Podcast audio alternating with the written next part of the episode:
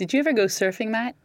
In the wild waves of Devon, Tamar, not far from the river Tamar, which is spelled the same way as your name. Just say it a little differently.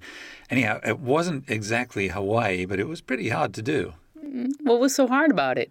Well, standing up on the board, I kept falling off. Right.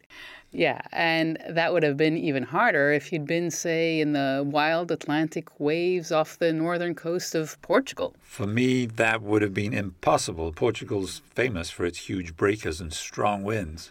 Okay, so let's say you aren't a surfer at all.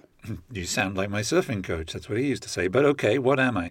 Well, you're not a surfer. You're a 210 meter tall wind turbine that can generate enough electricity for 60,000 households. It's going to be even harder to figure out how to stand up in the wind and waves. It really is, because you're not like all those other wind turbines which are standing on the floor of the sea. You're floating on the waves. That is hard to imagine. Well, Windfloat Atlantic has figured out how to do it. Tamar, these Windfloat turbines are enormous. There are currently three of them. They're 20 kilometers offshore from the town of uh, Viana do Castelo. And the blades on the turbine are 18 meters from tip to tip. They're taller than a 60 story building.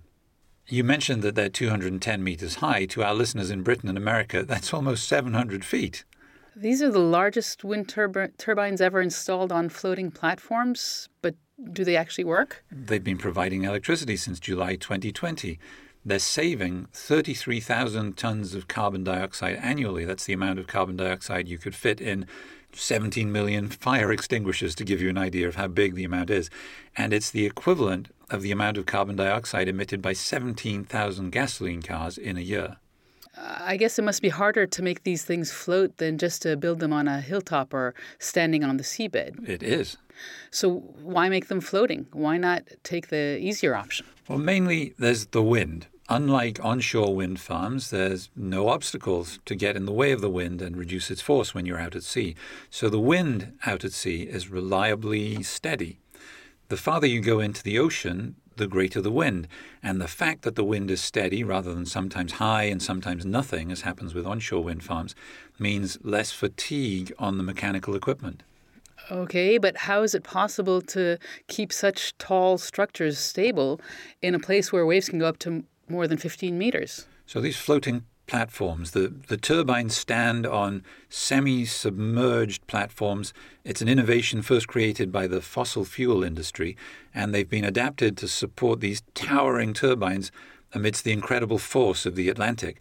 The platforms themselves are massive. They're, they, they're made up of three columns, so they're 29 meters high and 12 meters uh, in diameter, arranged in a kind of a triangle.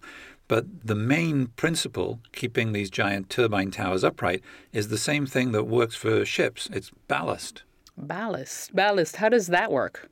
Okay, so the base of the three pillars fills with water that moves between the pillars, or is moved between the pillars, to counterbalance the force of the wind. The turbines can withstand waves of up to 20 meters and winds of more than 100 kilometers per hour. Wait, but if they're floating, how is it that they don't just f- float right out to sea? Oh, that would be pretty crazy, wouldn't it, if they just left them floating out there? The platforms are anchored to the ocean floor with cables, and the, that allows them to operate much farther away from shore in deeper water, even compared to most offshore wind farms, because most offshore wind farms are in water that's less than 60 meters deep. There are a lot of them in the North Sea, which is not very deep sea. At Windfloat Atlantic's location, which is in the Atlantic, the ocean is about 100 meters deep. And if you need to carry out maintenance, you can float them back to shore. And you don't have to worry about local people who sometimes don't like living near onshore wind farms. The bottom line is that this is a very important development for the climate transition. Right. All right. Thanks, Matt. We're reporting on a new climate project every week on climate solutions. They're all different, but each one of them will make you look at the solutions to climate change in a new way. Subscribe so you don't miss any of them. Listen to the previous seasons of Climate Solutions too. We've got a series on the innovations that are going to save us from climate disaster, and another one on how green finance is going to help pay for it all. Thanks for listening to Climate Solutions from the European Investment Bank.